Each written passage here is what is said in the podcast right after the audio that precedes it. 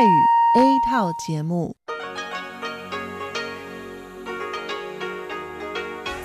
ที่นี่สถานีวิทยุเรดิโอไต้หวันอินเตอร์เนชันแนล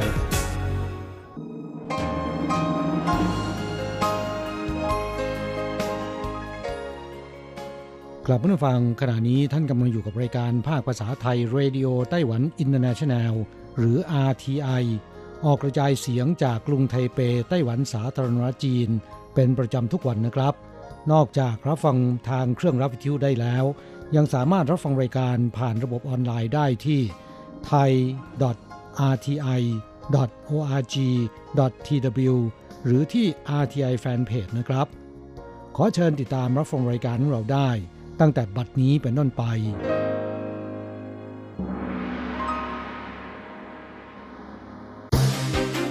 ลำดับแรก ขอเชิญติดตามรับฟัง ข่าวประจำวัน สวัสดีครับ คุณผู้ฟังที่เคารพ วันนี้วันอาทิตย์ที่ 17 พฤษภาคม พุทธศักราช 2563 ขอเชิญพบกับการรายงาน สรุปข่าวเด่นในรอบสัปดาห์ที่ผ่านมา โดยผมแสงชัย กิตติภูมิวง เริ่มกันด้วยข่าวแรก การประชุมสมัชชาใหญ่องค์การอนามัยโลกจะเริ่มขึ้นในวันที่ 18 กระทรวงการต่างประเทศของไต้หวันแถลงในวันที่ 15 ระบุว่าการระบาดของโควิด -19 กระทบต่อความผาสุกความปลอดภัยในชีวิตของชาวโลก ในปีนี้ WHO จะผลักดันโครงการนำมาซึ่งโอกาสใหม่ การประชุมจึงมีความสำคัญ ไต้หวันควรมีส่วนร่วม กระทรวงการต่างประเทศชี้ว่า จนถึงวันที่ 15 พฤษภาคม ได้มี 29 ประเทศใช้วิธีการต่างๆสนับสนุนไต้หวัน เช่น การส่งสาร การเข้าหารือ การตอบคำถามสื่อมวลชน การสื่อสารผ่านโซเชียลมีเดียเป็นต้น นายกรัฐมนตรีชินโซอาเบะของญี่ปุ่น ประธานาธิบดีจัสตินทรูโดของแคนาดา เป็นผู้แสดงท่าทีในลำดับแรก ตามด้วยหน่วยงานนิติบัญญัติและสมาชิกสภา 43 เขตและประเทศได้แสดงการสนับสนุนด้วยที่การต่างๆ เฉินหลงจิน อธิบดีกรมองค์กรระหว่างประเทศ กระทรวงการต่างประเทศของไต้หวันชี้ว่า ในปีนี้สหรัฐได้แสดงความสนับสนุนต่อไต้หวันหลายวิธีการ แสดงให้เห็นมิตรภาพความสัมพันธ์ระหว่างไต้หวันกับสหรัฐมั่นคงแนบแน่น เข้าต่อไปครับ นักเรียนไต้หวันชีจือหันตามหาพี่เลี้ยงชาวอินโดนีเซีย ที่เคยดูแลตนเมื่อ 15 ปีก่อน ภายใต้ความช่วยเหลือจากผู้ทำงานสื่อมวลชนในไต้หวันเลี่ยวหินจังติดต่อเครือข่ายไต้หวันและอินโดนีเซีย ประสบความสำเร็จในการตามตัว นักเรียนไต้หวันและพี่เลี้ยงมีการติดต่อ video conference ในวันแม่สากล เรื่องนี้ประทับใจประชาชนสองประเทศ เป็นความสำเร็จที่สถานีวิทยุ RTI เป็นต้นร่วมกับสื่ออื่น ๆ และองค์กรสวัสดิการสังคมข้าต่อไปครับเป็นเรื่องที่ไต้หวันส่งออกดอกไม้ไปยังญี่ปุ่นอีกครั้ง หลังจากหยุดชะงัก เนื่องจากการระบาดของโควิด -19 ดอกไม้ในตู้คาร์โก้ลำเลียงเข้าเครื่องบินเช่าเหมาลำ เตรียมส่งไปญี่ปุ่น ที่ผ่านมาการระบาดโควิด -19 กระทบการส่งออก ใบสั่งซื้อกล้วยไม้ไต้หวันถูกยกเลิก ตอนนี้โรคระบาดเริ่มคลี่คลาย คณะกรรมการการเกษตรของไต้หวัน ช่วยจัดหาเครื่องบินเช่าเหมาลำ ส่งดอกไม้ไปสนามบินนาริตะญี่ปุ่นทุกสัปดาห์ล็อตแรกนี้ 8 บริษัทร่วมกันส่งออกกล้วยไม้ฟาแลนด์ออนซิเดียมเป็นต้นรวม 20 ตัน การส่งออกสินค้าเกษตรของไต้หวันในขั้นต่อไปจะขยายไปประเทศอื่นด้วย เช่นอเมริกา คาดหวังสินค้าของไต้หวันกระจายไปยังทั่วโลกอีกครั้งข้อต่อไปนะครับ นักธุรกิจไต้หวันกลับมาลงทุนในประเทศทะลุ 1 ล้านล้านเหรียญไต้หวัน ในวันที่ 14 พฤษภาคมสำนักงงานพิจารณาการลงทุนของไต้หวัน อนุมัตินักธุรกิจไต้หวัน ในตอนเช้า 4 ราย และตอนบ่ายอนุมัติอีก 3 ราย มูลค่าลงทุนรวม 5,800 ล้านเหรียญไต้หวัน กระทรวงเศรษฐการแถลงว่า จนถึงขณะนี้มีการส่งเสริมลงทุนในไต้หวัน 3 โครงการ ได้แก่ การส่งเสริมนักธุรกิจไต้หวันกลับมาลงทุนในประเทศ ส่งเสริมการรักษาฐานผลิตในประเทศ และส่งเสริมผู้ประกอบการ SME มีมูลค่าอนุมัติการลงทุนรวม1ล้าน3,600 ล้านเหรียญไต้หวัน ผู้ได้รับอนุมัติลงทุน 480 ราย จะสร้างงานได้ 82,555 ตำแหน่ง สำนักงงานบริหารสวนวิทยาศาสตร์ซินจูแถลงข่าวในวันที่ 14 ได้เชิญบริษัท Heroic f i e s นำเสนอผลความสำเร็จการวิจัยพัฒนา อุปกรณ์การแพทย์ เกี่ยวกับการป้องกันการระบาดของโควิด -19 ไลเอียนจินผู้อำนวยการฝ่ายการวิจัยของบริษัท Heroic f i e r บอกว่า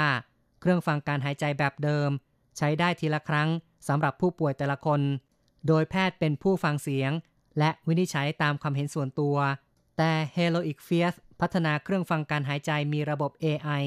ฟังได้ต่อเนื่อง และมี AI ช่วยวินิจฉัยโรคด้วย ไลเอียนจินบอกว่า การฟังเสียงหายใจโดย AI สามารถแปลงเป็นภาพที่มองเห็นได้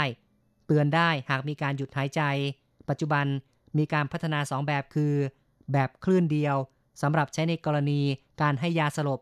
อีกแบบหนึ่งเป็นแบบหลายคลื่น ใช้ในการดูแลผู้ป่วยห้อง ICU ข่าวต่อไปครับ นายกรัฐมนตรีซูเจินชางของไต้หวันพร้อมด้วยคณะรัฐมนตรีทำการยื่นหนังสือลาออก ตามระเบียบครบวาระของประธานาธิบดีไช่อิงหวน นายกรัฐมนตรีกล่าวว่า ตั้งแต่เข้ารับตำแหน่งตามคำเชิญของประธานาธิบดีเมื่อ 14 มกราคมปี 2562 ได้บริหารงานในแนวทางที่สอดคล้องกับความเห็นของประชาชน และมุ่งมั่นให้ประสบความสำเร็จจนถึงขณะนี้ เป็นเวลา 487 วัน รู้สึกขอบคุณทุกคนในคณะรัฐมนตรีที่ปฏิบัติหน้าที่อย่างเต็มความสามารถสำหรับการดำรงตำแหน่งของประธานาธิบดีไช่หวนในสมัยที่สองรัฐมนตรีหลายคนยังคงอยู่ในตำแหน่งต่อไป บางคนมีการปรับออก แต่เขาหวังว่าทุกคนจะจดจำเส้นทางแห่งความยากลำบาก และช่วงเวลาที่เคยบริหารประเทศร่วมกัน ข้อต่อไปเป็นเรื่องเกี่ยวกับอหิวาแอฟริกาในสุกร ศูนย์เฝ้าระวังโรคอหิวาแอฟริกาในสุกรของไต้หวันเปิดเผย สถานการณ์แพร่ระบาดของโควิด -19 ในขณะนี้ทำให้ผู้เดินทางเข้าออกประเทศแต่ละวันมีจำนวนลดลง อัตราการลักลอบนำเข้าเนื้อสัตว์ จึงลดลงด้วย ตั้งแต่สิ้นเดือนตุลาคมปีที่แล้ว จนถึง 12 พฤษภาคมปีนี้ มีการจับกลุ่มผู้เดินทางเข้าประเทศที่นำเนื้อสัตว์เข้าประเทศผิดกฎหมาย ทั้งหมด 3,142 กรณี และตรวจพบเชื้ออีวา แอฟริกาในสุกรจำนวน 247 รายการ เป็นการนำเข้าจากจีน 188 รายการ และนำเข้าจากเวียดนาม 59 รายการ ถือว่าเป็นการตรวจพบเชื้อที่มีสัดส่วนสูง คณะกรรมการเกษตรระบุด้วยว่าในช่วงเดือนมีนาคมถึงพฤษภาคมที่ผ่านมา หลายประเทศยังพบการระบาดของอหิวาต์แอฟริกาในสุกร เช่น ปาปัวนิวกินี จีนแผ่นดินใหญ่ เวียดนาม เกาหลีใต้ พม่า ฟิลิปปินส์ ติมอร์ตะวันออก สรุปข่าวเด่นประจำสัปดาห์ข่าวต่อไปนะครับ น้อยนาสับปะรดที่ไถตงขายดี พลิกวิกฤตเป็นโอกาส น้อยหน่าสับปะรดไถตงเป็นผลไม้ที่มีชื่อเสียงของเมืองไถตง 97%ส่งออกไปจำหน่ายยังจีนแผ่นใหญ่ ผลผลิตออกในช่วงเดือนพฤศจิกายนถึงเมษายนของปีถัดไป ซึ่งในช่วงปลายเดือนมกราคมถึงกุมภาพันธ์ที่ผ่านมา ปกติเป็นช่วงที่มีการส่งออกมาก แต่ปีนี้เกิดการระบาดของโควิด -19 ในจีนมีการปิดเมืองล็อกดาวน์ทุกอย่างจึงหยุดชะงัก ในช่วงปลายเดือนมกราคมราคาหน้าสวน จากเดิมช่างละ 30 เหรียญไต้หวัน เหลือเพียง 35 เหรียญไต้หวัน เรียกว่าขาดทุนย่อยยับ หน่วยงานเกษตรเมืองไถตงจึงยื่นมือให้ความช่วยเหลือ อุดหนุนค่าขนส่ง กิโลกรัมละ 9 เหรียญไต้หวันทำให้น้อยหน่าสับปะรดที่เตรียมส่งออกไปยังกวางโจว ในเดือนกุมภาพันธ์ มีลูกค้ามาขอซื้อจนหมดเกลี้ยง จากการที่เทศบาลเมืองไถตงให้ความช่วยเหลือ จัดหาช่องทางจัดจำหน่ายทั้งในไฮเปอร์มาร์เก็ตซูเปอร์มาร์เก็ตอีคอมเมิร์ซประสบความสำเร็จเป็นอย่างดี กลายเป็นมีลูกค้าแย่งซื้อสินค้าทำให้ราคาที่ตกต่ำขยับขึ้นมาเป็นช่างละ 60 เหรียญไต้หวัน ประสบความสำเร็จในการบุกเบิกตลาดในประเทศทำให้วิกฤตโควิด -19 กลายเป็นโอกาสสร้างความสมัคคี ขายดีจนสินค้าขาดตลาด ต่อไปครับ ไต้หวันถูกจัดเป็นประเทศมีสภาพแวดล้อมเหมาะแก่การลงทุนอันดับ 3 ของโลก สถาบันประเมินความเสี่ยงด้านธุรกิจหรือว่าเบอร์รี่เปิดเผย ผลการจัดอันดับความเสี่ยงสภาพแวดล้อมในการลงทุน ไต้หวันอยู่อันดับ 3 ของโลก ด้วยคะแนนรวม 61 คะแนนสำหรับไทยอยู่ลำดับที่ 38 ด้วยคะแนน 39 คะแนน ลูกเรือประมงเริ่มทยอยเดินทางกลับไต้หวัน ที่ผ่านมานั้นในไต้หวันเกิดเหตุทหารบนเรือรบติดเชื้อโควิด -19 ศูนย์บัญชาการควบคุมโรคของไต้หวัน จึงเพิ่มความเข้มงวดในการตรวจคัดกรอง ผู้ที่เดินทางเข้าประเทศทางน่านน้ำมากขึ้น เฉินจองเยี่ยนรองผู้อำนวยการศูนย์บัญชาการควบคุมโรคแถลงว่า ในช่วงเดือนพฤษภาคม ถึงมิถุนายนจะมีลูกเรือประมงเดินทางกลับไต้หวันประมาณ 3,000 คน จึงมีคำสั่งให้กรมประมง บริหารจัดการให้ลูกเรือประมง เข้าสู่กระบวนการควบคุมโรคตามมาตรฐานของรัฐบาล ซึ่งจะจัดให้กักตัวอยู่บนเรือ หรือขึ้นฝั่งเข้ารับการกักตัวในโรงแรมที่ทางการกำหนด โดยให้แยกกักตัวห้องละหนึ่งคนเป็นเวลา 14 วันชนะแอร์ไลน์และ EVA Air ของไต้หวันเปิดให้ขอคืนตั๋วเครื่องบินและเลื่อนตั๋วโดยไม่เสียค่าธรรมเนียม สถานการณ์ระบาดโควิด -19 ส่งผลกระทบต่อธุรกิจการบินของทั่วโลก หลังจากสายการบินชนะแอร์ไลน์ซึ่งเป็นสายการบินแห่งชาติของไต้หวัน Mandarin Airline และสายการบินในเครือเดียวกัน ประกาศให้ผู้โดยสารทุกเส้นทางที่ออกตั๋วก่อนวันที่ 7 พฤษภาคม เดินทางระหว่าง 1-30 มิถุนายน สามารถขอคืนเงิน หรือเลื่อนการเดินทางโดยไม่ต้องเสียค่าธรรมเนียม จนถึงวันที่ 31 กรกฎาคม ขณะนี้สายการบิน EVA Air ซึ่งเป็นสายการบินเอกชนใหญ่ที่สุดของไต้หวัน เปิดให้ผู้โดยสารเที่ยวบินระหว่างประเทศ เที่ยวบินสองฝั่งช่องแคบไต้หวันฮ่องกงมาเก๊าออกตั๋วก่อน 7 พฤษภาคม สามารถขอคืนเงิน หรือเลื่อนการเดินทางโดยไม่ต้องเสียค่าธรรมเนียม จนถึงวันที่ 7 กรกฎาคม ในช่วงสัปดาห์ที่ผ่านมาไต้หวันคลายล็อกอนุญาตให้จัดงานเลี้ยงฉลอง มงคลสมรสมีคนร่วมงานได้สูงสุด 250 คน สถานการณ์ระบาดของโควิด -19 ในไต้หวันทุเลาลง ศูนย์บัญชาการควบคุมโรคได้คลายการบังคับมาตรการป้องกันโรคบางส่วน อาทิเช่น การจัดกิจกรรมและงานเลี้ยงฉลอง มงคลสมรสจากเดิมอนุญาตให้มีผู้เข้าร่วมงานได้ไม่เกิน 100 คน เพิ่มเป็น 250 คน แต่โต๊ะจีนในงานเลี้ยงกำหนดให้นั่งโต๊ะละ 8 คน ห้ามเกิน 30 โต๊ะ แต่ละโต๊ะต้องเว้นระยะห่าง 1.5 เมตร ไต้หวันใส่ใจเพิ่มประเภทหน้ากากอนามัยแผ่นเรียบสำหรับเด็กเล็กวัย0ถึง4ขวบ ในวันที่ 11 พฤษภาคมที่ผ่านมา นายซูเจินชัง นายกรัฐมนตรีของไต้หวันโพสต์ข้อความในเฟซบุ๊กขอบคุณทีมผู้ผลิตหน้ากากอนามัย พนักงานร้านสะดวกซื้อซุปเปอร์มาร์เก็ต และโปรแกรมเมอร์ที่พยายามร่วมแรงแข่งขัน จนสามารถจัดตั้งระบบจัดจำหน่ายหน้ากากอนามัย แต่ละงวดมีการพัฒนามากขึ้นเรื่อยๆ สะดวกมากขึ้น แม้ความพยายามต่อต้านโรคระบาดของไต้หวัน จะประสบความสำเร็จ แต่ก็ไม่สามารถละหลวมได้ การป้องกันดูแลเด็กจะต้องครอบคลุมมากขึ้น ดังนั้นการสั่งซื้อหน้ากากอนามัย จึงได้เพิ่มหน้ากากอนามัยแผ่นเรียบสำหรับเด็กวัย 0-4 ขวบ ซึ่งมีขนาด 12.7 คูณ 8 เซนติเมตร ต่อไปนะครับ พิธีสาบานตนเข้ารับตำแหน่งของประธานาธิบดีไช่อิงเหวนซึ่งดำรงตำแหน่งต่อ เป็นสมัยที่สอง กำลังจะจัดขึ้นในวันที่ 20 พฤษภาคม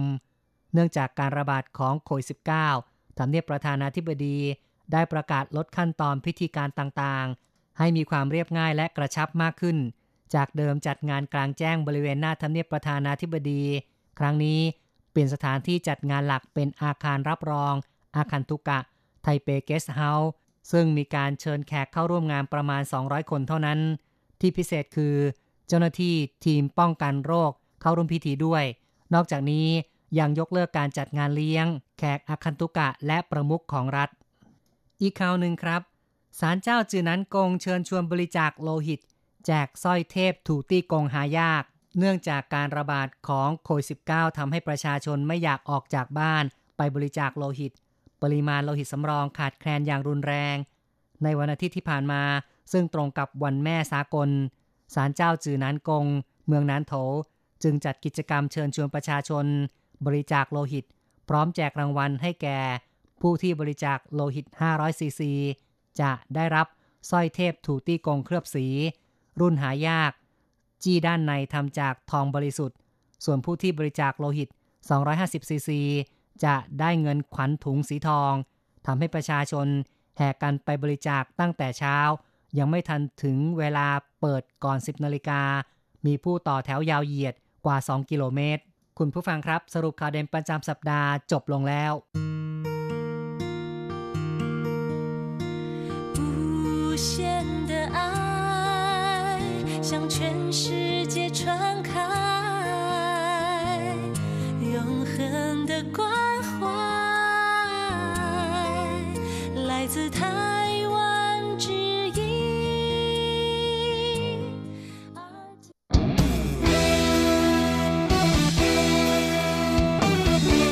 ะไรกำลังฮอต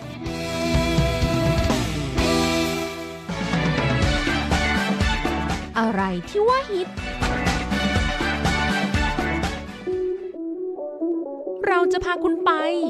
ติดดาว ติดตามข้อมูลข่าวสารและกระแสความนิยมต่างๆ ในไต้หวัน เพื่อเปิดโลกทัศน์และมุมมองใหม่ ๆ ของคุณได้ในรายการ ฮอตฮิตติดดาว สวัสดีค่ะ ขอต้อนรับคุณผู้ฟังเข้าสู่รายการฮอตฮิตติดดาวกับดิฉันดีเจอันโกกการจยากริชยาคมค่ะสำหรับเรื่องราวที่จะพาคุณผู้ฟังไปติดดาวในสัปดาห์นี้นั้นก็มีความเกี่ยวข้องกับเรื่องของบ้านค่ะ เป็นเรื่องเบาๆนะคะ แต่เกี่ยวกับอารมณ์ความรู้สึกของคนที่ต้องอยู่กับบ้าน แล้วก็ต้องทำงานบ้านนะคะ เชื่อว่าหลาย ๆ คนไม่ชอบทำงานบ้าน อันโกเองเนี่ยก็เป็นหนึ่งในนั้นค่ะ คือให้ทำงานนอกบ้านน่ะทำแบบเหนื่อยทั้งวันทั้งคืนหามรุ่งหามค่ำอะทำได้ แต่ถ้าให้ทำงานบ้านทั้งวันเนี่ย โอ้โหทำได้ไม่กี่อย่างหรอกค่ะ แล้วก็ไปทำอย่างอื่นแทนแล้ววันนี้อันโกจะพาคุณผู้ฟังไปติดดาวกับ 10 อันดับงานบ้านที่คนไต้หวันไม่ชอบทำมากที่สุดค่ะนะฮะคุณผู้ฟังก็มาลองทายกันดูนะคะว่า งานบ้านอะไรนะ ที่คนไต้หวันนะไม่ชอบทำมากที่สุด แล้วตัวคุณผู้ฟังเองไม่ชอบทำงานบ้านอะไรมากที่สุดนะคะ อันดับ 10 โดนใช้ไปซื้อของเผาถุย 1,621 คะแนน คาดว่าคนที่ลงคะแนนโหวตให้นี้นะคะ น่าจะเป็นพวกเด็กๆ หรือว่าวัยรุ่นแน่ๆเลย เพราะว่าถูกใช้ไปซื้อของเนี่ย ส่วนใหญ่ก็จะเป็นแบบพ่อแม่ผู้ปกครองของเราอะนะคะ ที่ใช้ให้เราไปทำอะไร อย่างเช่นว่า แม่ทำกับข้าวอยู่ อ้าว ซีอิ๊วหมด หรือว่าต้องการไข่นะคะอาใช้ไปซื้อไข่ใช้ไปซื้อซีอิ๊วขณะที่เรากำลังเพลิดเพลิน บางทีดูการ์ตูนอยู่ คุยโทรศัพท์กับเพื่อนอยู่อย่างเงี้ยนะคะจริงๆมันก็ไม่ได้เหลือบากกว่าแรงนะคะ แต่ว่ารู้สึกว่าขี้เกียจไป อันดับ 9 ถอนหญ้าป๋าเฉา1,743 คะแนน พอมาเห็นข้อนี้แล้วก็รู้สึกแปลกใจนะคะว่า เอ๊ะ ไต้หวันมีหญ้าให้ถอนด้วยเหรอ คือถ้าคุ้นชินกับความที่เป็นเมืองหลวงในไทเปะนะคะ ก็ไม่ค่อยมีบ้านที่มีสนามนะ ส่วนใหญ่ก็จะเป็นบ้านแบบตึกแถว หรือว่าคอนโดอพาร์ตเมนต์แล้วจะไปถอนหญ้ากันที่ไหน แต่จริง ๆ ก็พอจะมีบ้านที่อยู่ในไทเปเนี่ยนะคะ ที่ตามตรอกซอกซอยบางที่ มันก็พอจะมีพื้นที่ที่มีสนามหญ้าเหมือนกัน หรือถ้าเป็นต่างจังหวัดเนี่ย โอ้โห ที่ดินกว้าง ชนบทหน่อยนี่มีหญ้าแน่ แสดงว่าคนที่ลงคะแนนให้ข้อนี้นะคะ ก็บ้านมีพื้นที่ในการปลูกต้นไม้ มีสวนปลูกดอกไม้อะไรอย่างนี้แน่ๆ โดยเขาให้ความเห็นว่า เอ้ยอากาศร้อนๆน่ะแล้วก็ยังถูกใช้เวลาปิดเทอมให้มาถอนหญ้ารกๆที่ขึ้นมา ร้อนก็ร้อน บางทีก็โดนแมลงตามพุ่มไม้กัดนะคะ จึงเป็นงานบ้านที่เถ่าเยี่ยนมากๆนะคะ เกลียดค่ะ ไม่ชอบทำค่ะ อันดับ 8 ล้างห้องน้ำสีเชื่อสัว 1,946 คะแนน ก็เป็นสิ่งที่พอจะเข้าใจได้นะคะว่า เป็นเรื่องที่ต้องไปสัมผัสกับสิ่งสกปรกแล้วก็เหม็น แล้วทำความสะอาดแป๊บๆนะคะ เดี๋ยวก็สกปรกอีกแล้ว อืมมันก็เลยทำให้แบบเป็นเรื่องที่น่าเบื่อไม่อยากทำจากประสบการณ์ของอันโกนะคะ สมัยที่เรียนมหาวิทยาลัยในไต้หวันนะ มีช่วงที่อยู่ในหอในเป็นห้องน้ำรวม ห้องน้ำรวมเนี่ยก็จะมีแม่บ้านที่เขาทำความสะอาดนะคะ แต่ว่าเป็นเรื่องที่เรารู้สึกหงุดหงิดใจมาก เพราะการทำความสะอาดของแม่บ้านที่หอนี้นะคะ ล้างห้องน้ำก็จริง แต่ล้างแล้วเหมือนไม่ได้ล้างอะ่ะ คือทุกอย่างยังแบบว่าเฮ้ยยังเครอะยังสกรปรกอยู่ อันนี้เป็นสิ่งที่แบบรู้สึกแบบอึดอัดมากตลอดระยะเวลาที่อาศัยอยู่หอในของมหาวิทยาลัย ก็ต้องอดทนกับความสกปรกไปอะค่ะ เหมือนไม่ได้ล้างอะค่ะ แค่ฉีดน้ำให้มันเปียกแค่นั้นเองอะเขาไม่ได้ขัดไม่ได้ถูอะไร คราบสกปรกต่างๆ ให้หลุดออกเลยอะฮึ แล้วตอนหลังมาอยู่หอนอกนะคะ แต่ว่าเป็นหอนอกของมหาวิทยาลัยนะ ราคาค่าเช่าก็แพงขึ้น แต่ว่ามีห้องน้ำในตัว แล้วเราอะได้รูมเมทเป็นคนไต้หวันค่ะอืมนิสัยเขาก็ดีนะ ก็คืออาศัยอยู่ร่วมกันอะไม่ได้มีปัญหาหรือข้อขัดแย้งอะไรกันเลย ยกเว้นเสียแต่ว่ามีแต่เราอะที่ล้างห้องน้ำอยู่ฝ่ายเดียวอะค่ะ คือเรารู้สึกว่าเฮ้ยมันเริ่มสกปรกแล้วมันทนไม่ได้แล้ว เราก็จะเป็นคนล้างอะ เพราะเราก็ไม่ได้แบบแบ่งเวรกันนะคะ ชัดเจนว่า เออสัปดาห์นี้ฉันล้างสัปดาห์หน้าเธอล้างนะ คือถ้ารู้สึกว่าสกปรกก็ล้าง แต่กลายเป็นว่าเขาไม่ทำเลย มีแต่เราที่ทำแล้วไม่ใช่แค่คนเดียวนะคะ มันจะเป็นห้องคู่ค่ะ แล้วอันโกะเปลี่ยนรูมเมทคนไต้หวันสองคน คนหนึงเขาเรียนจบแล้วก็ออกไปก่อนอะแล้วก็มีรูมเมทคนใหม่ย้ายเข้ามาก็เป็นคนไต้หวันอีก ก็นิสัยก็ดีค่ะ ไม่ได้มีปัญหาเรื่องอื่นในการอาศัยอยู่ร่วมกัน แต่ก็เป็นกรณีเดียวกันเลยอะว่าทำไมมีแต่เราที่ล้างห้องน้ำคือเราก็ไม่ได้รักสะอาดมากขนาดว่าเฮ้ยฉันต้องล้างห้องน้ำทุกวันนะ แต่แค่เรารู้สึกว่าเมื่อไหร่ที่แบบมันมันสกปรกมันเริ่มมีลา มีคราบอะไรอย่างนี้แล้วอะเราก็จะล้างไงคะแต่มันก็กลายเป็นว่าเราก็ทำอยู่คนเดียวอีกอยู่ดี แต่เรื่องเนี้ยก็ไม่เคยแบบบ่นหรือว่าพูดอะไรกับเขาตรงๆนะ ก็ก็อดทนไป พอรู้สึกว่าจริง ๆ มันก็ไม่ได้เหลือบากกว่าแรง แต่อาจจะโดนกินแรงอะไรอย่างเงี้ยนิดนึง ก็เลยรู้สึกว่าเออ อันเนี้ยเป็นสิ่งที่คนไต้หวันคงไม่ชอบล้างห้องน้ำจริง ๆ แหละ อันดับ 7 จัดห้องเจิงหลี่ฝังเจียน 2,117 คะแนน การจัดห้องให้เป็นระเบียบนะคะ ก็เป็นปัญหาของหลาย ๆ คนที่รู้สึกว่าเป็นงานบ้านที่ไม่ชอบทำอะ ก็อยู่ที่พื้นฐานความเป็นระเบียบเรียบร้อย ความมีวินัยของแต่ละคนด้วยเนาะบางคนแบบเฮ้ยรกนิดเดียวอะไม่ได้เลยนะ ต้องแบบเก็บเข้าของให้เป็นที่เป็นทาง บางคนอาจจะทางสายกลางสบาย ๆ ไม่ถึงขั้นต้องอื้อหือเนี้ยบทุกอย่าง จัดของให้เข้าที่เข้าทางพอ แต่บางคนก็อาจจะถึงขั้นรกมากนะคะ ไม่จัดอะไรเลย มีอะไรก็กองกองไว้ สุดท้ายก็คือขึ้นอยู่กับอุปนิสัยแล้วก็การปลูกฝังของแต่ละครอบครัว แต่โดยประสบการณ์ส่วนตัวนะคะ ยอมรับเลยว่าการจัดของให้เป็นระเบียบนะและให้แบบเป็นหมวดหมู่นะคะ ดูสะอาดตานะ ไม่ใช่เรื่องง่ายเลยนะคะ จะเรียกได้ว่าเป็นศิลปะการจัดบ้านอย่างหนึ่งก็ได้นะ ถึงกับมีรายการที่สอนวิธีการจัดบ้านให้เป็นระเบียบเรียบร้อย สวยงาม สะอาดตา เคยเห็นรายการทีวีของญี่ปุ่นนะคะ ที่มีเคสตัวอย่างของบ้านคนที่รกๆอะค่ะ คือนิสัยเขาไม่จัดบ้านไม่เก็บของอะไรเลยขยะขยะไม่ทิ้งอะไรเลยอย่างเงี้ยแล้วก็มีผู้เชี่ยวชาญนะคะ มาช่วยจัดบ้านให้เป็นระเบียบพลิกบ้านจากที่ดูโทมไม่น่าดูไม่น่าอยู่นะ กลายเป็นแบบสวยงามขึ้นมาได้ แต่ก็ไม่แน่ใจนะคะว่าหลังจากนั้นไปแล้ว เจ้าของบ้านหรือเจ้าของห้องที่เขามีความเคยชินกับนิสัยที่ไม่จัดไม่ดูแลบ้านอะ่ะมันจะสามารถรักษาสภาพของความสวยงามที่จัดบ้านเป็นระเบียบแล้วได้นานขนาดไหนนะคะอันดับ 6 เช็ดพื้น ถูพื้น ชาตี้ ทัวตี้ 2,482 คะแนน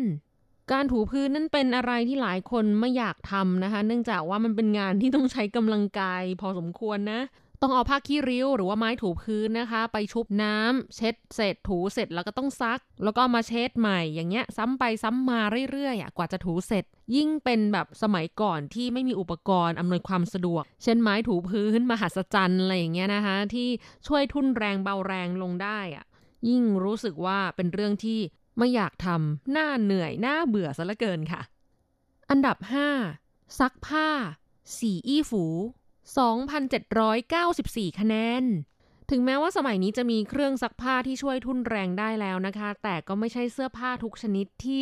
จะสามารถใช้เครื่องซักผ้าซักแทนได้นะคะเช่นพวกเสื้อผ้าเครื่องแบบนักเรียน ยูนิฟอร์มอะไรพวกนี้ที่ต้องใช้แปรงขัดขยี้นะคะ สิ่งสกปรก คราบต่างๆ ถึงจะหลุดออกได้ อันนี้รู้สึกเข้าใจมากเลยนะคะ สมัยที่เป็นนักเรียนนะ อยู่เมืองไทยก็ต้องซักเสื้อผ้าเองอะจะต้องแบบซักอย่างเงี้ยทุกอาทิตย์เลยอะเหนื่อยมาก เบื่อมากส่วนปัจจุบันนี้นะคะก็ยังซักเสื้อผ้าเอง เพราะว่าจากประสบการณ์ของอันโกเองนะคะ โอ้โห ถ้าจะไปจ้างคนซักที่นี่แบบร้านซักรีดนะ แพงมากเลยนะ คือตอนที่อยู่เมืองไทยนะคะ แล้วก็เอาเสื้อพวก เสื้อผ้ากันหนาว เสื้อโค้ทขนเป็ดอะไรพวกนี้ค่ะ ไปส่งร้านซักผ้าแถวบ้าน ราคาค่าซักซักรีดนะคะซักแห้งก็จะอยู่ที่ตัวละแบบ 70 80 อะไรอย่างเงี้ยค่ะ ที่เป็นโค้ทขนเป็ด เสื้อผ้าที่ซักยากๆหน่อยนะ แต่ถ้าเป็นเสื้อผ้าทั่วไปอาจจะตกอยู่ที่ตัวละ 30 40อะค่ะ แต่ที่ไต้หวันน่ะโอ้โห คุณผู้ฟัง อันโกโดนไปตัวละ 400 ค่ะ ค่าซักเสื้อขนเป็ด ก็เลยนานๆซักทีนะคะซักปีละครั้ง อันนี้หมายถึงเสื้อกันหนาวนะคะ แต่ถ้าเป็นเสื้อผ้าทั่วไปก็คืออะซักเอง ตากเอง ยังดีนะอ่าจะบอกว่าที่เนี่ยเขาไม่นิยมรีดผ้ากัน เสื้อผ้าที่ใส่ในชีวิตประจำวันน่ะ คนไต้หวันไม่รีดค่ะ เราเองก็เข้าเมืองตาหลิวก็เลยหลิวตาตามนะคะ ไม่รีดเหมือนกัน ประหยัดเวลาแล้วก็ทุ่นแรงไปได้เยอะมาก เพราะว่าใน 10 อันดับนี้ไม่มีงานบ้านคือการรีดผ้าเลยนะคะ อันโกเชื่อว่าคนไทยเราอะติดการรีดผ้า เสื้อยืดเนี้ยก็ต้องรีดให้เรียบ แต่ที่นี่คือใส่แบบยับยับ ไม่รู้สึกว่าผิดปกติหรือว่าแปลกแยกอะไร ถ้าการจัดอันดับนี้เป็นการจัดอันดับโดยคนไทยนะคะ เชื่อว่างานบ้านรีดผ้าเนี่ยต้องติดอยู่ใน 10 อันดับแน่ๆ แต่ว่าไต้หวันไม่มีค่ะ อันดับ 4 ทิ้งขยะ 倒垃圾 4,187 คะแนน หลายๆท่านก็คงทราบกันดีนะคะว่าการทิ้งขยะในไต้หวันจะมีรถขยะมาเก็บขยะเป็นประจำตามเวลาแบบเป๊ะๆในแต่ละวันนะคะ ซึ่งประชาชนก็จะต้องนำถุงขยะที่เสียเงินซื้อนะคะ เป็นถุงขยะออกโดยเทศบาล ใช้ถุงอะไรตามใจไม่ได้นะคะ จะเป็นถุงที่กำหนดเลย มีให้เลือกหลายขนาดนะคะ สามารถซื้อได้จากร้านสะดวกซื้อ ก็จะต้องเตรียมขยะใส่ถุง แยกขยะให้เรียบร้อย แล้วก็นำไปทิ้ง ตามจุดที่รถขยะจะไปจอดนะคะ ซึ่งก็คือกำหนดไว้ทุกอย่างเป๊ะๆเลยทั้งสถานที่และเวลา แล้วก็จะมีเสียงดนตรีนะคะ ประจำรถขยะ คือถ้าได้ยินเสียงแว่วมาแต่ไกลเนี่ยอะเตรียมตัวเลยนำถุงขยะมารอทิ้ง ต้องทิ้งด้วยตัวเองนะคะ ก็คือโยนถุงขยะขึ้นไปบนรถขยะเอง ก็เลยถือเป็น งานบ้านที่ต้องทำเป็นประจำแล้วก็เป็นเรื่องที่คนไต้หวันรู้สึกไม่ชอบขี้เกียจทำนะคะซึ่งแน่นอนว่าถ้าเป็นการจัดอันดับในเมืองไทย การทิ้งขยะก็คงไม่ได้ติดอยู่ใน 10 อันดับแน่นอน เพราะการทิ้งขยะของเมืองไทยเรานั้นสบายกว่าเยอะค่ะ อันดับ 3 กวาดพื้น เสาตี้6,022 คะแนน จริง ๆ การกวาดพื้นนั้นก็ไม่ใช่เรื่องยากหรือว่าเหลือบ่ากว่าแรงอะไรนะคะ แต่ว่าเป็นสิ่งที่ต้องทำบ่อย เพราะว่าฝุ่นละอองเนาะสมัยนี้ ยิ่งมีมลพิษทางอากาศเยอะกว่าสมัยก่อนมากเลย สำหรับใครที่ขี้เกียจนะคะ สมัยนี้มีเทคโนโลยีช่วยทุนแรงนั่นก็คือแบบพวกหุ่นยนต์โรบอทกวาดพื้น ซื้อมาใช้เลยจ้า แต่ถามว่ากวาดสะอาดกว่าคนกวาดจริงๆไหมนะ ก็ต้องยอมรับนะคะว่าใช้คนทำน่ะสะอาดกว่า อาจจะใช้เครื่องทุนแรงแบบพวกเครื่องดูดฝุ่นพลังสูงอย่างเงี้ยค่ะ ก็จะทำให้การกวาดพื้นนั้นเป็นเรื่องที่ง่ายแล้วก็เร็วขึ้นนะคะ อันดับ 2 ล้างชามสีหวัน 8,901 คะแนน เป็นงานบ้านที่ใครหลายคนนั้นไม่ชอบมากๆเลยนะคะ อย่างเช่นว่าการที่จะต้องล้างพวกจานชามเครื่องครัวต่างๆ ที่มันๆนะ ขจัดคราบยากเหลือเกิน ต้องถูต้องล้างหลายรอบ จริงๆ ก็สามารถหลีกเลี่ยงได้นะคะ โดยการที่กินอาหารนอกบ้านซะ หรือไม่ต้องเอาอาหารเข้ามากินในบ้าน แล้วก็มาถึงอันดับหนึ่งทำอาหารจู่ฟั่น 11,369 คะแนน มีคุณผู้ฟังท่านไหนที่ทายถูกหรือเปล่าคะว่างานบ้านที่คนไต้หวันไม่ชอบทำมากที่สุดนั่นก็คือการทำอาหารค่ะ แต่ก็เข้าใจนะคะว่ายุคสมัยเปลี่ยนไปแล้วค่ะ คนรุ่นใหม่นะคะ โดยเฉพาะกลุ่มคนวัยทำงาน คงน้อยมากเลยล่ะค่ะ ที่จะทำอาหารกินเองนะคะ เพราะว่าการที่จะต้องไปจ่ายตลาด หรือว่าจัดเตรียมเครื่องปรุง วัตถุดิบต่างๆนะคะแล้วก็ต้องใช้เวลาในการ ประกอบอาหารเนี่ยเป็นเรื่องที่เสียเวลาสำหรับคนยุคนี้นะ ในเมื่อมีทางเลือกอื่นๆ เยอะแยะสั่งอาหารมากิน หรือว่าไปกินนอกบ้าน คือการทำอาหารกินเองที่บ้าน โดยเฉพาะการจ่ายตลาดซื้อของในไต้หวันนะคะ ต้องบอกเลยว่ามันไม่ได้ช่วยประหยัดอะไรได้มากนักนะคะโอเค แค่จะมั่นใจได้ว่าเราทำกินเองเนะ่ะเรารู้ว่าเราได้คัดสรรของที่ดี แล้วก็สะอาดแต่ซื้อกินง่ายกว่า สะดวกกว่า เร็วกว่า เหนื่อยน้อยกว่า ก็เลยเป็นสาเหตุที่งานบ้านที่คนไต้หวันไม่ชอบทำมากที่สุดนั่นก็คือการทำอาหารค่ะ แต่ถ้าเป็นไฟล์บังคับนะคะ คนที่เป็นเป็นภรรยา เป็นลูกสะพ้ยอย่างเงี้ยนะคะ ก็หลีกเลี่ยงไม่ได้จริง ๆ ค่ะ และนี่ก็คือ 10 อันดับงานบ้านที่คนไต้หวันไม่ชอบทำมากที่สุดนะคะ แล้วคุณผู้ฟังล่ะคะ มีงานบ้านอะไรที่ไม่ชอบทำมากที่สุด อย่าลืมเขียนจดหมายเข้ามาพูดคุยกันในรายการนะคะ อันโกกำลังรอจดหมายจากคุณผู้ฟังอยู่ค่ะสำหรับวันนี้ต้องลาไปแล้วค่ะ พบกันใหม่สัปดาห์หน้า ขอให้คุณผู้ฟังมีความสุขสนุกสนานและสดใส สวัสดีค่ะกำลังที่นอนคักคักเสียงเมที่รักก็เอินมัดดา เราจมเราปล่อยคอยว่าลูกไส้เพิ่นมันบ่เอาไหน ต้นเหตุที่แม่คอยสูนจานกองจูนพูนมึงสิล่างตอนใด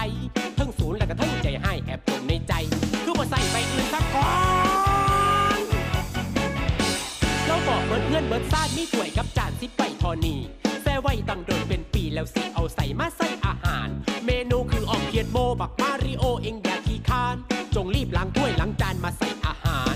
บัดเดียวนี้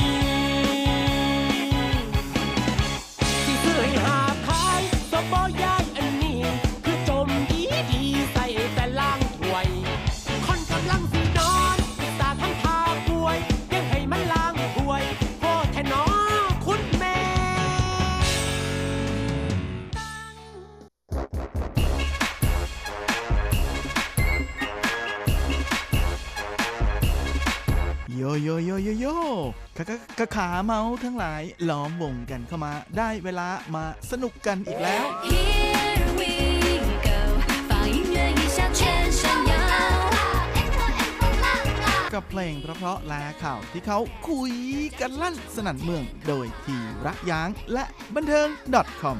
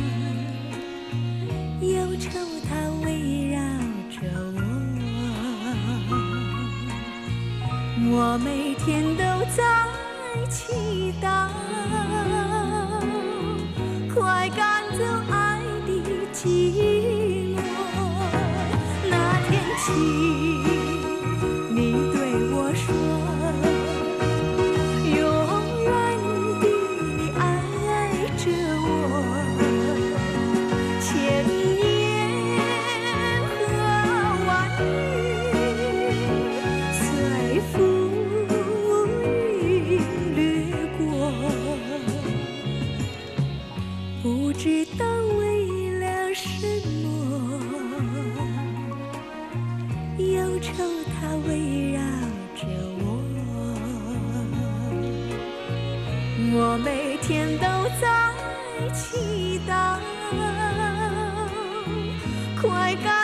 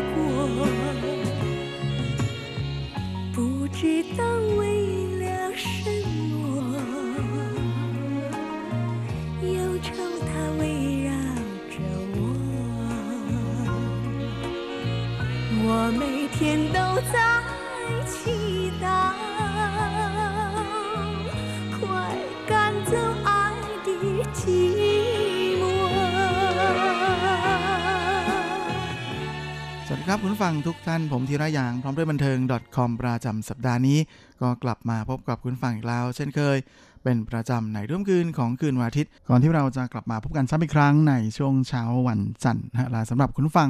ที่รับฟังผ่านทางอินเทอร์เน็ตนั้นก็สามารถรับฟังย้อนหลังได้ด้วยนะทั้งทางเว็บไซต์ของภาคภาษาไทย RTI หรือทางแอปที่อยู่บนมือถือของทุกท่าน และสำหรับสัปดาห์นี้เราก็มาทักทายกันด้วยผลงานย้อนยุคของเติ้งลี่จิน กับเชียนเหยียนว่านหยู่คำพูดนับพันนับหมื่น ซึ่งเป็นงานเพลงในระดับอมตะเพลงหนึ่งเลยนะฮะของวงการเพลงจีน โดยสัปดาห์นี้เราก็ยังอยู่ในช่วงของตอนต่อนะฮะของเรื่องราวของเติงลีจินนะโดยสัปดาห์ที่แล้วนั้นก็หยุดเอาไว้ถึงช่วงที่เธอเริ่มกลายมาเป็น ขวัญใจนะในแวดวงคนเชื้อสายจีนทั่วโลก แต่ไฮไลท์หรือว่าจุด peak ในชีวิตของเติ้งลี่จวินนั้นก็ไม่ได้หยุดอยู่แค่ในหมู่แวดวงคนเชื้อสายจีนฮะแต่ว่าความดังของเธอนั้นยังทะลุข้ามน้ำข้ามทะเลไปถึงที่ญี่ปุ่นด้วยในช่วงประมาณปี 1970 ในช่วงนั้นเนี่ยก็มีค่ายเพลงยักษ์ใหญ่ของญี่ปุ่นอย่างโพลิดอร์ก็ได้มาตามหา นักร้องที่มีศักยภาพจะไปปั้นเป็นดาวดวงใหม่ในญี่ปุ่นนะฮะที่ฮ่องกงและแน่นอนนะว่าแมวมองของทางพลิดอนั้น ก็มีโอกาสได้ฟังงานเพลงของเซิงลี่จินแล้วก็ชื่นชอบเป็นอย่างมากทำให้ในที่สุดนะฮะทางพลิดอนั้นก็เลยตัดสินใจเซ็นสัญญากับเติ้งลี่จินนะฮะซึ่งตอนแรกสุด คุณพ่อของเธอก็ไม่ค่อยจะเห็นด้วยเลยทีเดียว โดยเห็นว่าจริง ๆ ในขณะนั้นเนี่ยชื่อเสียงของเติ้งลี่จวินนะก็โด่งดังในระดับอินเตอร์อยู่แล้วนะเพราะว่าเธอไม่ใช่แค่ดังเฉพาะในไต้หวันเท่านั้น แต่ชื่อเสียงของเธอยังไปถึงทั้งฮ่องกงประเทศอาเซียนหลายประเทศนะสิงคโปร์มาเลเซีย อินโดนีเซียรวมถึงประเทศไทยนะแล้วก็ฟิลิปปินส์และก็แน่นอนนะว่าเป็นอะไรที่ทำให้คุณพ่อของเติ้งลี่จวินเห็นว่า เธอเป็นนักร้องระดับอินเตอร์ไม่ควรไม่จำเป็นด้วยที่จะไปเริ่มต้นใหม่กับการไปเป็นนักร้องที่ไม่มีใครรู้จักที่ญี่ปุ่น และนอกจากนี้ก็ยังมีความรู้สึกว่าการที่จะไปเริ่มอะไรใหม่ ๆ ที่ญี่ปุ่นนั้นมันเป็นการเสี่ยงเกินไปนะเพราะไม่รู้ว่าผลจะออกมาเป็นยังไง ดีไม่ดีอาจจะทำให้มีผลกระทบต่อชื่อเสียงของเธอที่เคยโด่งดังอยู่แล้วซะอีก ถ้าหากการไปญี่ปุ่นในครั้งนี้ไม่ค่อยประสบความสำเร็จอย่างที่คาดไว้ ซึ่งแน่นอนนะว่ากว่าที่ทั้งโพลิดอร์แล้วก็เติ้งลี่จินจะเจรจาให้คุณพ่อยอมให้เติ้งลี่จินเดินทางไปเป็นนักร้องที่ญี่ปุ่นนั้นก็เป็นอะไรที่ค่อนข้างจะใช้เวลานานทีเดียวนะแต่สุดท้ายท่านก็ตกลงนะแล้วก็ทำให้เติ้งลี่จวินนั้นมีโอกาสได้ไปเริ่มบุกเบิกเส้นทางสายนักร้องของเธอที่ญี่ปุ่นในปี 1974 ซึ่งเติ้งลี่จวินก็ไปเปิดตัวที่นั่นพร้อมกับชื่อที่ใช้นั้นเป็นชื่อภาษาอังกฤษของเธอนะก็คือเทเรซาเติ้งแล้วก็แน่นอนนะว่าไปเริ่มใหม่ ๆ นั้นเป็นอะไรที่ค่อนข้างจะหนักหนาสาหัสสากรรจ์ พอสมควรทีเดียวสำหรับเติ้งลี่จวิน เพราะว่าเธอพูดภาษาญี่ปุ่นไม่ได้ต้องไปเรียนภาษากันใหม่เลยนะแต่ก็โชคดีที่เธอเหมือนกับจะมีพรสวรรค์ในด้านนี้อยู่ ประกอบกับเธอตั้งใจเป็นอย่างมากเลยนะฮะที่จะ เรียนรู้ เพราะฉะนั้นก็เลยทำให้ภาษาญี่ปุ่นของเธอนั้น พัฒนาและรุดหน้าอย่างรวดเร็วนะฮะก่อนที่ทั้งต้นสังกัดก็จะลองยับยับตลาดนะด้วยการปล่อยซิงเกิลของเธอออกมานะในช่วงเดือนมีนาคมของปีเดียวกันนั้น กับเพลงอุรุ่นจินเซียวหัวหมิงเซียวนะไม่ว่าคืนนี้หรือคืนพรุ่งนี้ แต่ทั้งนี้แม้ยอดขายของซิงเกิลเพลงนี้เนี่ยก็ไม่ได้หวือหวาอะไรมากมาย ทำยอดขายได้เพียงประมาณหนึ่งแสนกว่าแผ่นเท่านั้น แต่ผลงานที่สร้างชื่อให้กับเติ้งลี่จวินแบบสุดๆ แบบฟุดๆ กันไปเลยนะก็คือซิงเกิลที่ออกมาในช่วงเดือนกรกฎาคมนะก็คืออในปีเดียวกันนั่นแหละนะหลังจากนั้นก็มีเพลงนี้ออกมานั่นก็คือคุโคอิหรือ空港 นะที่แปลว่าสนามบิน ซึ่งความดังของเพลงนี้นะฮะก็ส่งให้ผลงาน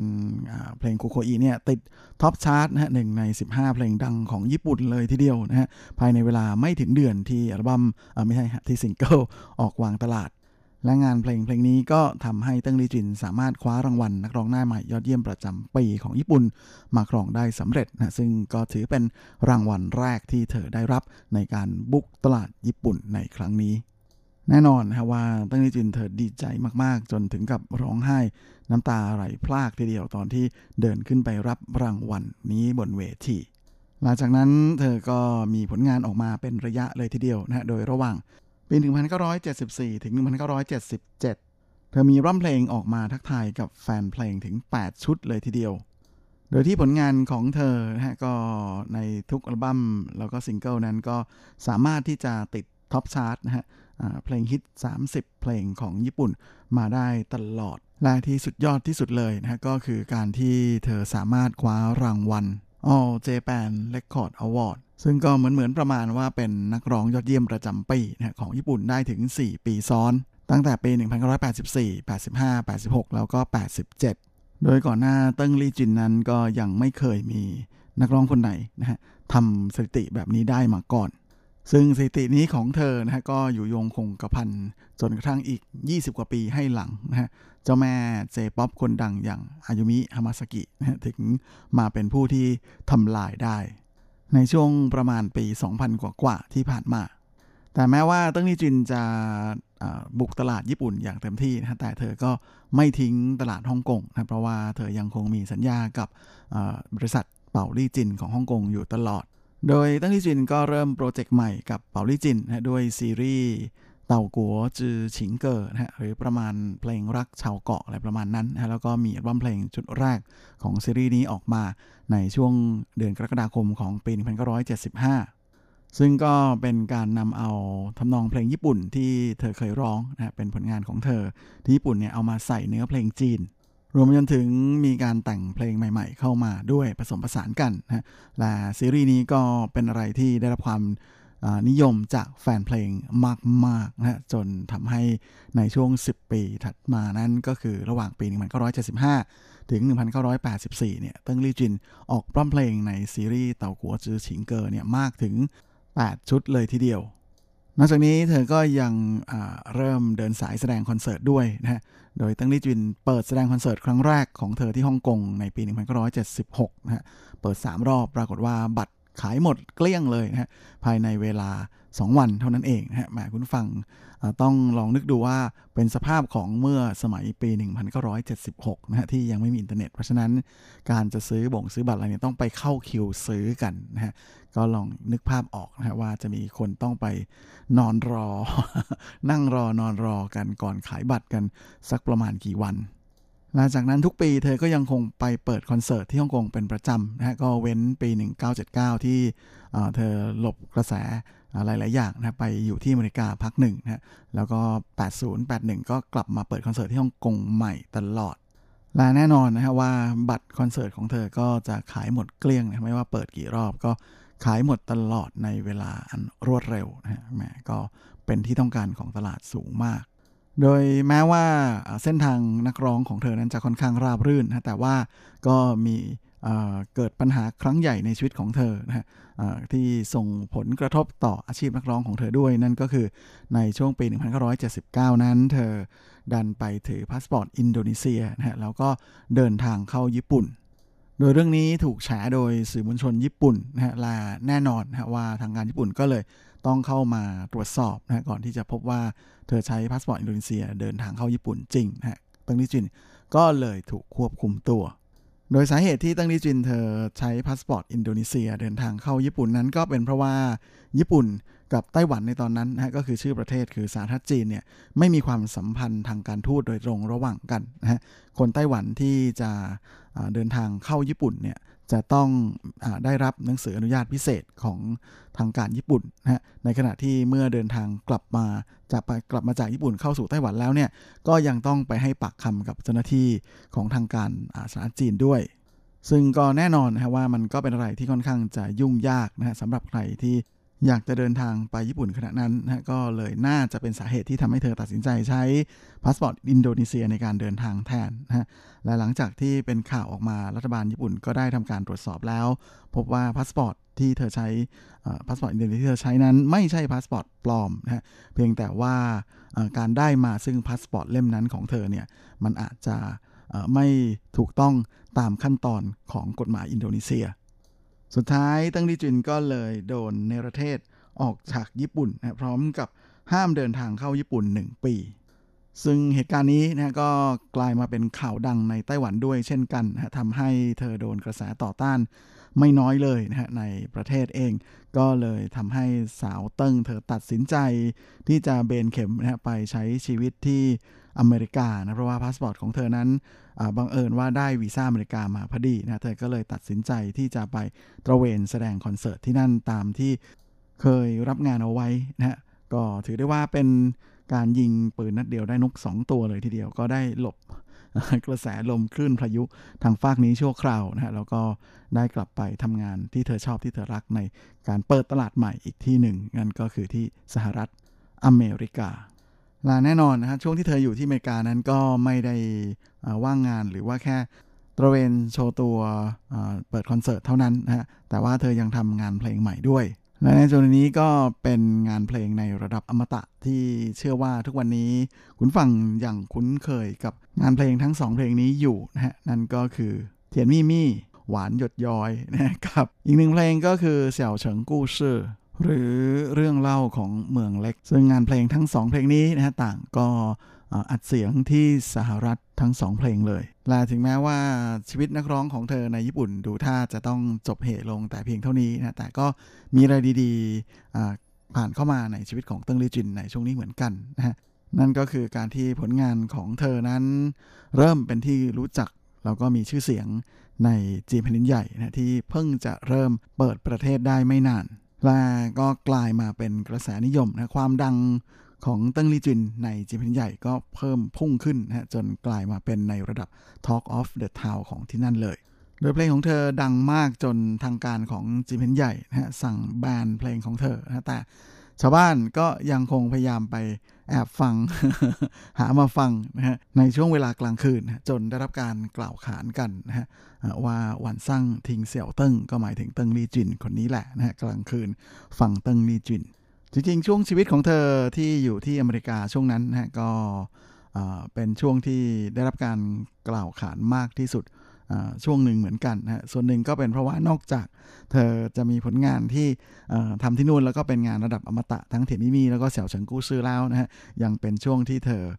คบหาดูใจอยู่กับเฉินหลงนะฮะพระเอกกังฟูคนดังที่บังเอิญไปพบกันที่นั่นแต่ความรักของทั้งคู่นั้นก็จบไม่ค่อยสวยนะเฉินหลงเองก็เคยยอมรับนะว่า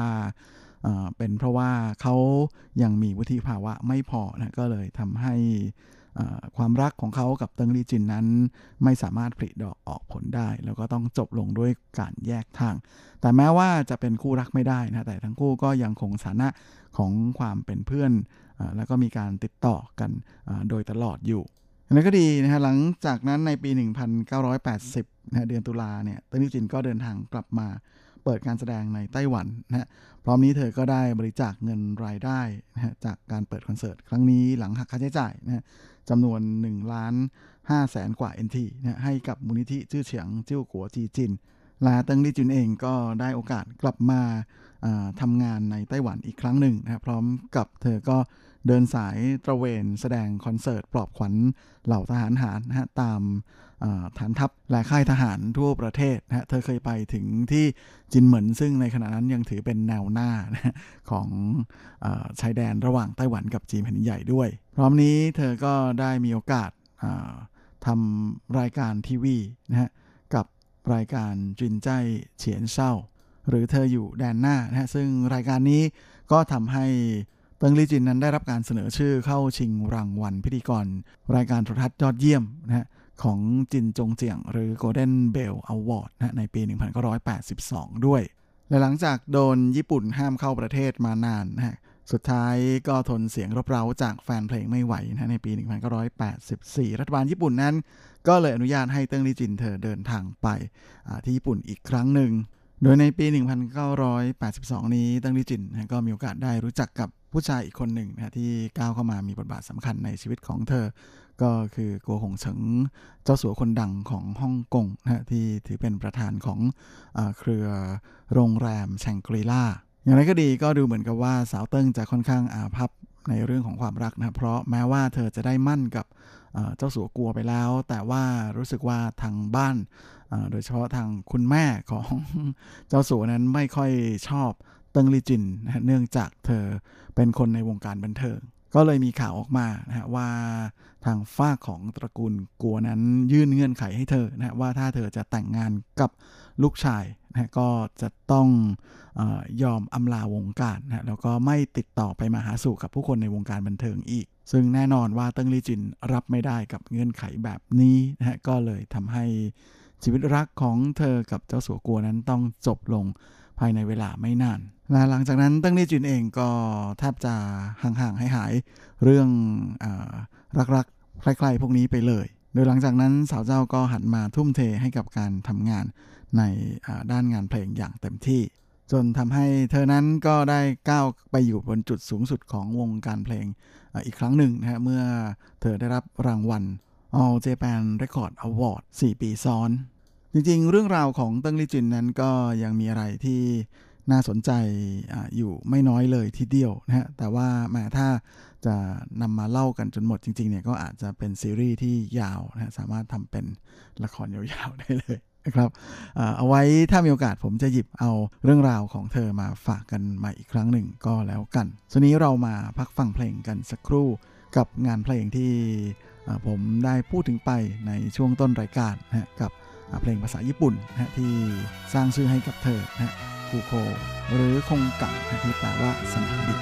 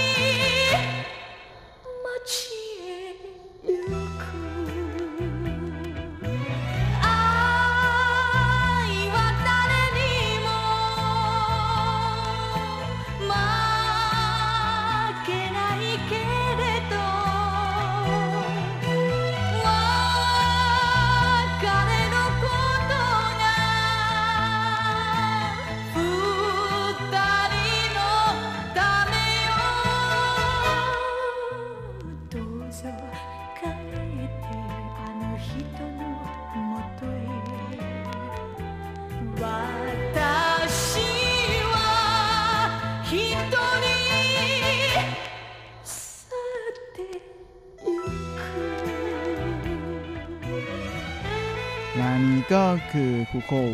หรือคงกังที่แปลว่าสนามบิน อีกหนึ่งผลงานชื่อดังของเติงลีจินนะที่เชื่อว่าแหมหลายท่านน่าจะเคยฟังงานเพลงเพลงนี้กันมาหลายครั้งแล้ว ก็ขอหยิบมาฝากเป็นพิเศษสำหรับแฟนๆของเติงลีจินก็แล้วกัน เราเชื่อว่าน่าจะมีแฟนเพลงอีกไม่น้อยที่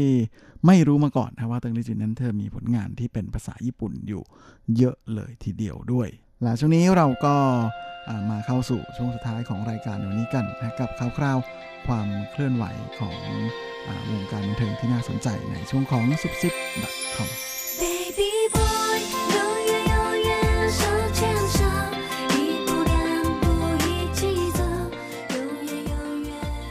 สำหรับซุปเปอร์คอมประจำสัปดาห์นี้ก็เช่นเคยกับข่าวคราวความเคลื่อนไหวที่น่าสนใจ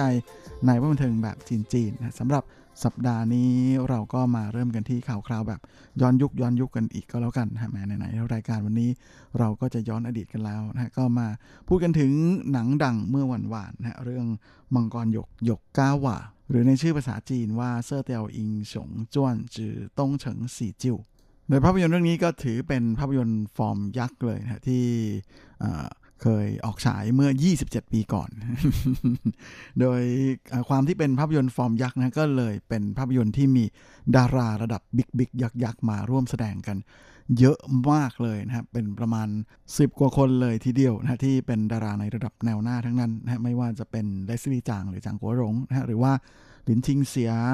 แล้วก็ยังมีเหลียงเจียฮุยนะฮะรวมไปจนถึงเหลียงเฉาเว่ย ลิวจาหลิง จางสวยโยจางม่านยู่หวังจู่เสียน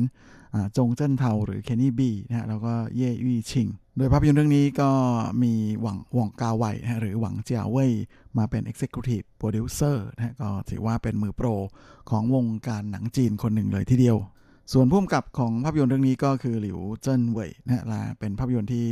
เจ๋งมากๆอย่างหนึ่งก็คือใช้เวลาถ่ายทำเพียงแค่ 27 วันเท่านั้นเองโดยความคลาสสิกของภาพยนตร์เรื่องนี้นอกจากที่มีดารามาแสดงเยอะมากแล้วนะฮะก็ยังเป็นเรื่องของบทนะในภาพยนตร์ที่มันเป็นอะไรซึ่งขำกันหัวเราะแบบน้ำตาเล็ดน้ำตาไหลกันเลย เรียกได้ว่า เอามังกรหยกมาล้อมาชำแหละเสียจนแทบไม่เหลือชิ้นดีเลยนะ ใครที่เป็นแฟนแฟนพันธ์แท้ของมังกรหยกทั้งหลายนั้น น่าจะไปหามาชมมากเลยนะสำหรับภาพยนตร์เรื่องนี้ อันนี้แนะนำเลยนะครับ เพราะว่าความดังของภาพยนตร์เรื่องนี้นั้นก็เป็นระดับคลาสสิกนะฮะที่กลายมาเป็นหนังอมตะเลย จนล่าสุดนั้นที่เป็นข่าวในวันนี้ก็เป็นเพราะว่าทางค่ายหนังนะก็ได้เอาภาพยนตร์เรื่องนี้มาทำใหม่นะในแบบ ดิจิตอลแล้วก็เตรียมที่จะออกฉายในไต้หวันอีกครั้งหนึ่ง ซึ่งโดยส่วนตัวเองก็ยังจำความรู้สึกตอนที่ชมภาพยนตร์เรื่องนี้ได้อยู่เลยนะตอนนั้นยังอยู่เมืองไทยชมในโรงหนังขำจริงๆนะแม้ว่าตอนนั้นจะฟังเวอร์ชันภาษาไทยที่ปกติก็ขำอยู่แล้วนะเวลา หนังจีนภาคไทยโดยทีมภาคของเมืองไทยเนี่ยจะต้องมีมุกตลอดอยู่แล้วนะแต่ว่าพอยิ่งมาได้ชมภาพยนตร์เรื่องนี้ในเวอร์ชันที่เป็นภาษาจีนนะก็เป็นอะไรที่เข้าใจแล้วก็ตลกไปอีกแบบหนึ่งนะฮะก็เป็น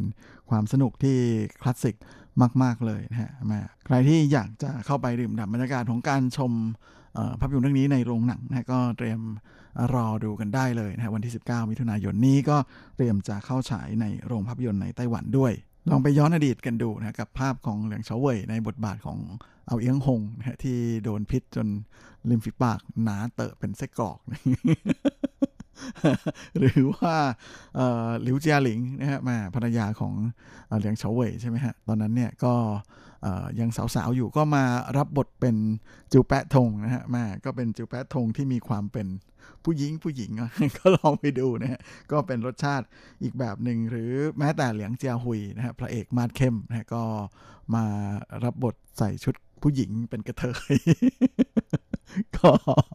เป็นอะไรที่มาแค่เล่านะก็ยังขำแล้วเลยนะเห็นไหมฮะจริง ๆ ดูแล้วเนี่ยก็นึกไม่ถึงนะครับว่าเป็นผลงานของวองกาไวนะไม่มีเขาของวองกาไวอยู่ในนี้เลยนะและแม้ไหนๆก็เมาส์กันเรื่องดาราฮ่องกงแล้วนะฮะก็ ขอเมาส์ต่อก็แล้วกันนะครับ เพราะว่าช่วงที่ผ่านมาเนี่ยก็มีข่าวเมาส์กันแบบแหมลือกันลั่นสนั่นเมืองในฮ่องกงเลยทีเดียว ในเรื่องของดาราสาวจางปัวจื้อนะที่แต่งงานกับเซี่ยถิงฟงเมื่อปี 2006นะฮะพระเอกหนุ่มชาวฮ่องกงแล้วก็มีลูก ด้วยกัน 2 คนก็คือลูคัสแล้วก็ควินตัสก่อนจะหย่ากันนะแล้วก็จางบัวจื้อนั้นย้ายไปอยู่ที่สิงคโปร์นะฮะล่าสุดเมื่อปีที่แล้วไม่ใช่ฮะ2018 ครับ เธออคลอดลูกชาย คนที่3นะก็คือหนูน้อยมาคัส แต่ว่าไม่มีไม่ยอมบอกนะว่าพ่อของเด็กเนี่ยคือใคร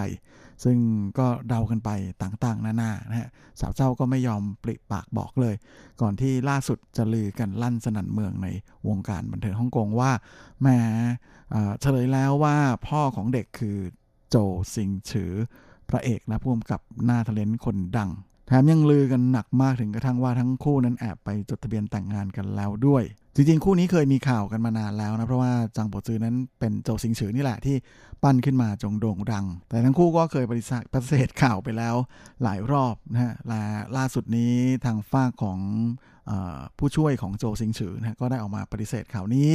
อีกทีหนึ่งแล้วเหมือนกันนะว่าเมื่อไหร่จะเลิกลืออะไรแบบนี้เสียที ก็แหมคงจะลือกันไปต่อเรื่อยๆแหละนะตราบใดที่จางปวดซือเธอไม่ยอมบอกเสียทีว่าพ่อของเด็กคือใคร แต่ช่วงนี้ก็มีคนแอบตาดีแอบเห็นฮะว่าหนูน้อยมาคัสนั้นมีผมที่ออกจะสีน้ำตาลน้ำตาลนะฮะไม่ได้ดำเข้มก็เลยเดากันว่า เอ๊พ่อเด็กเป็นฝรั่งแน่ ๆ เลย งานนี้ก็ไม่รู้นะฮะก็ต้องรอให้คุณแม่เป็นคนมาเฉลยก็แล้วกัน ลายเวลาของรายการสัปดาห์นี้ก็หมดลงอีกแล้วนะครับผมก็คงจะต้องขอตัวขอลาไปก่อนด้วยเวลาเพียงเท่านี้เอาไว้เราค่อยกลับมาพบกันใหม่ครั้งอาทิตย์หน้าเช่นเคย ในวันและเวลาเดียวกันนี้ส่วนสำหรับวันนี้ก็ขอให้ทุกท่านโชคดี มีความสุขสุขภาพแข็งแรงกันทุกนาทุกคนเฮ้งๆและสวัสดีครับ